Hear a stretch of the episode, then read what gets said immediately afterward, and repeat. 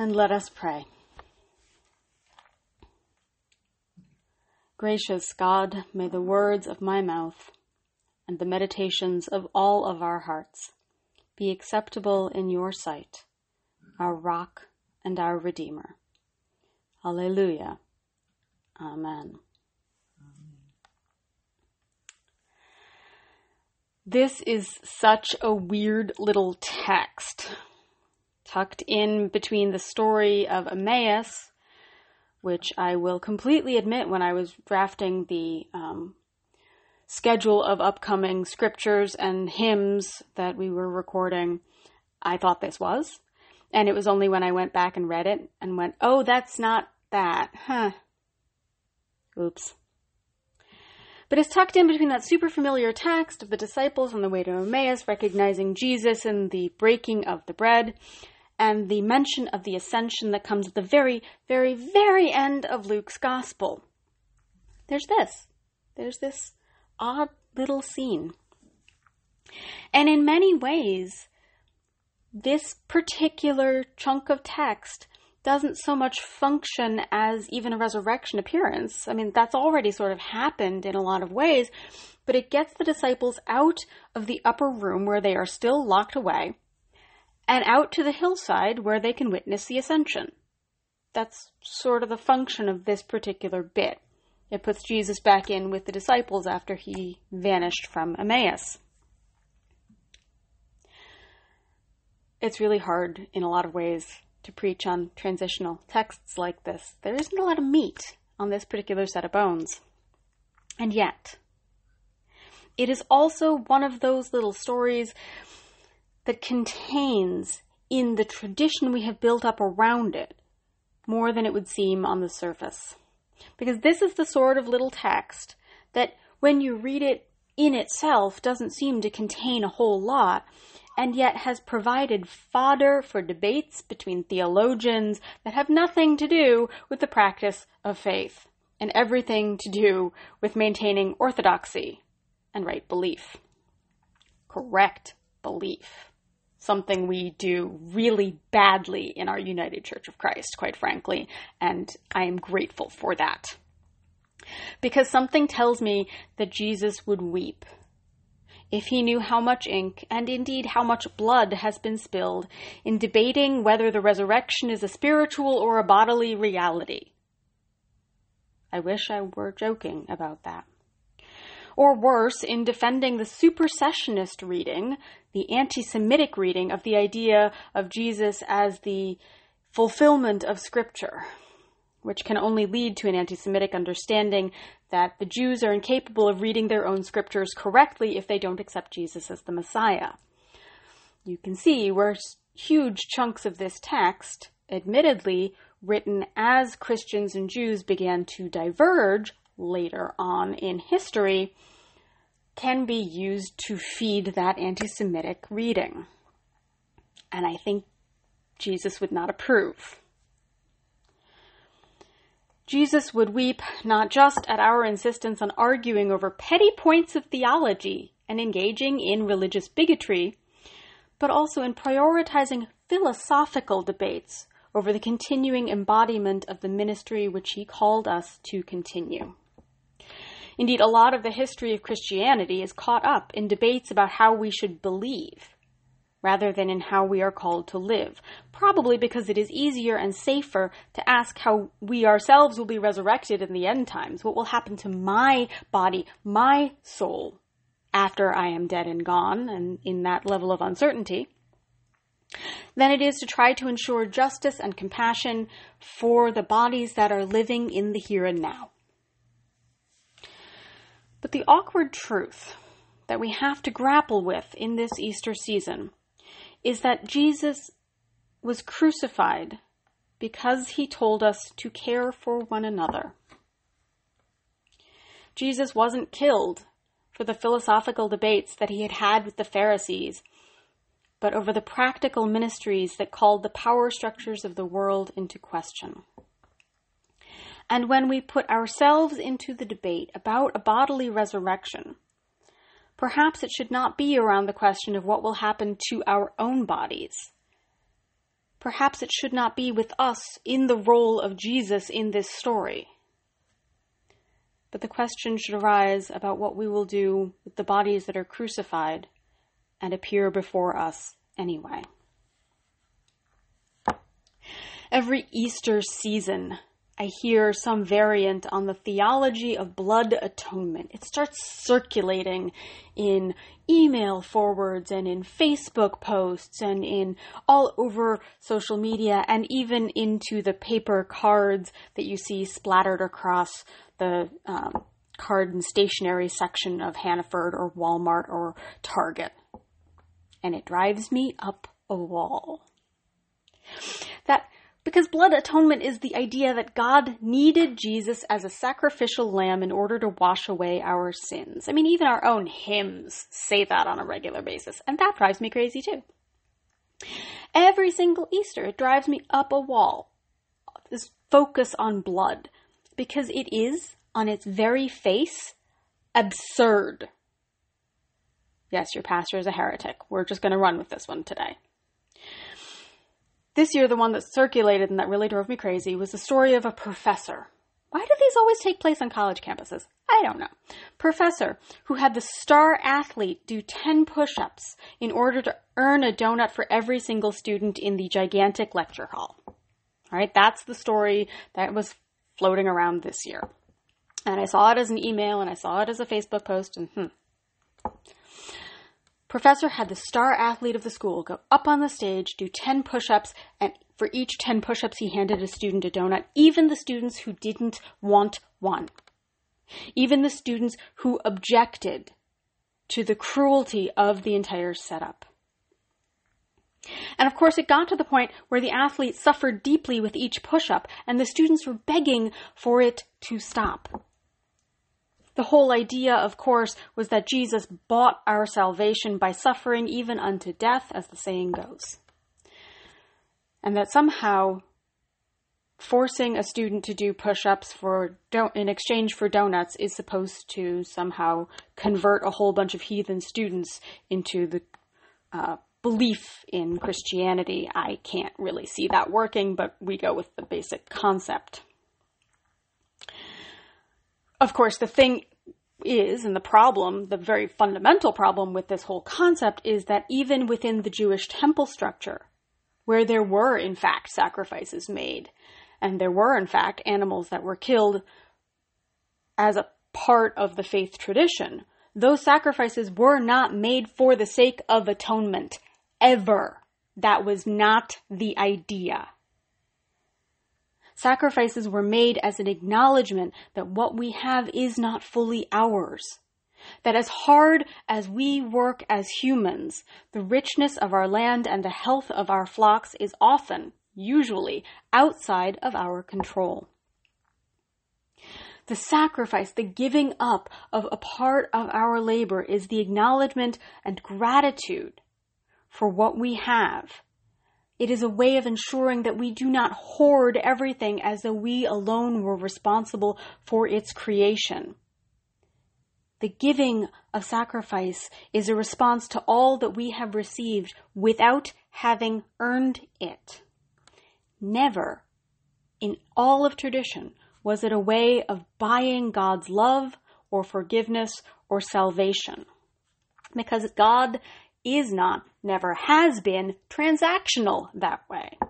And the very idea that God would force suffering, would require death, as some form of redemption flies in the face not only of that tradition, but of everything that Jesus himself taught us about grace and about justice and about the kingdom of God. And honestly, I am not sure why anyone would follow a God who would inflict suffering and call it love. Because that is a God who is blatantly abusive. And that is a theology that does tremendous harm in our world. Atonement theology, like the philosophical debates about bodily resurrection, however, it's not really there to help us become better disciples. Part of its function, part of its function is guilt, admittedly. That's another sermon. But part of its function is to help us hold our faith at arm's distance. to allow us to debate theology with no skin in the game. Atonement theology allows us a transactional God, a God who acts like us. Once we have paid for a service, it's done. We don't need, you know, we don't need to continue engaging in that transaction. So atonement theology allows us a salvation that is already paid for and in which we do not need to continue to participate, even if it is simply to respond to the unearned gifts of God. But Jesus wasn't crucified in order to give us a forgiveness and a grace we hadn't earned. It isn't a transaction. Jesus was crucified because he taught about God's grace. Jesus was crucified because he taught that God's grace is freely and abundantly given to each and every one of us without us having to earn it.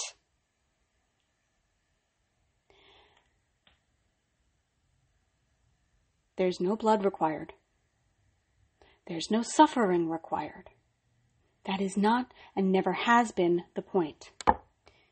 Jesus was crucified not because Jesus had to suffer in order to redeem us, but because the concept of that free grace available not only to the powerful but to us all was too frightening a concept for the powers that be.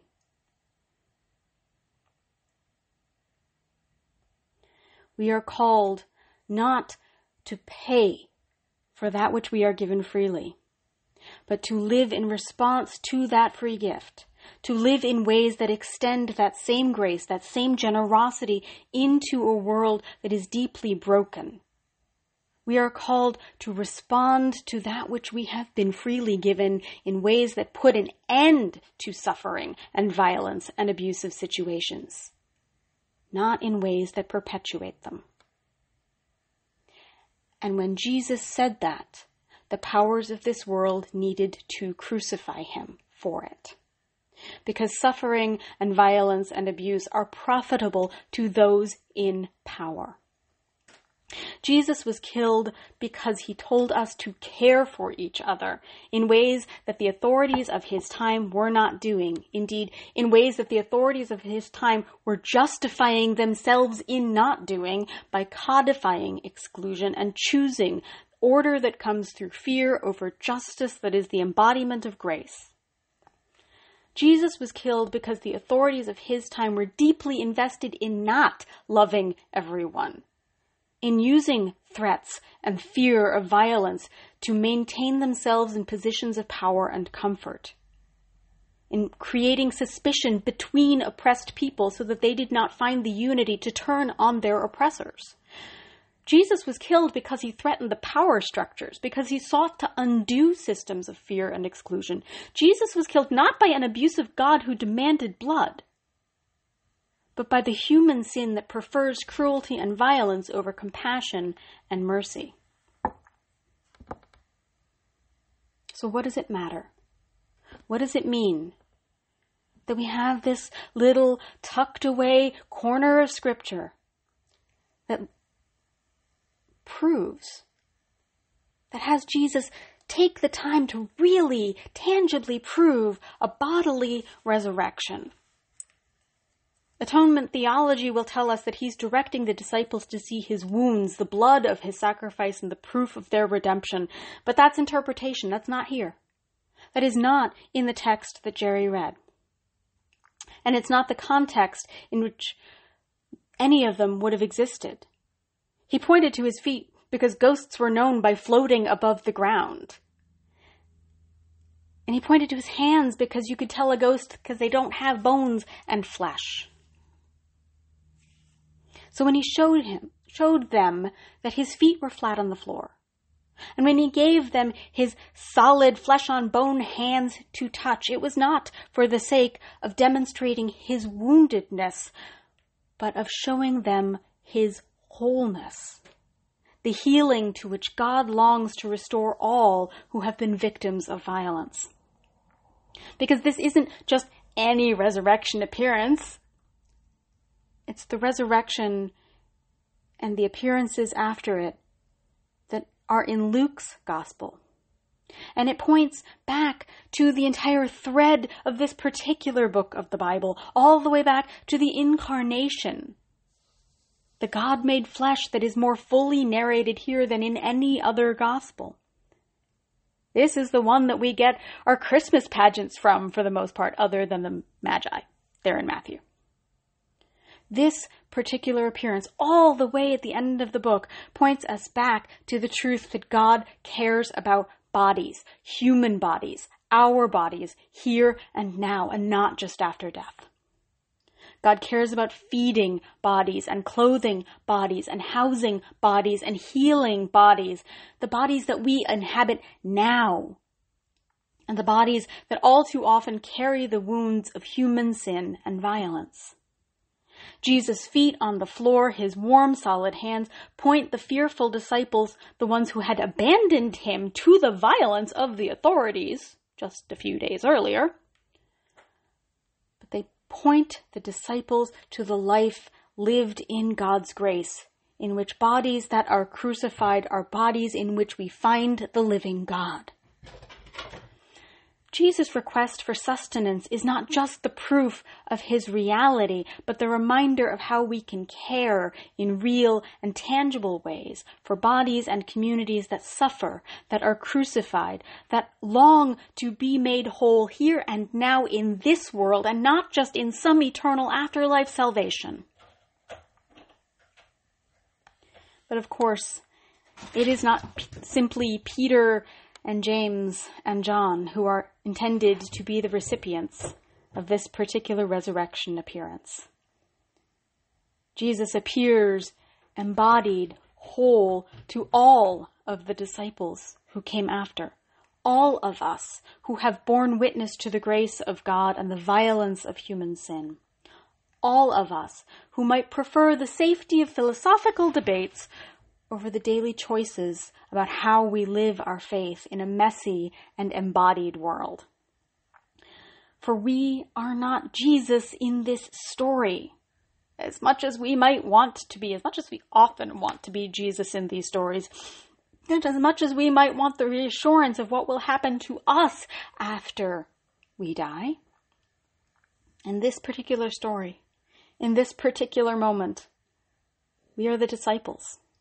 We're the people hiding in the upper room, afraid of all that we have just witnessed. We are afraid of association with the ones who have been crucified.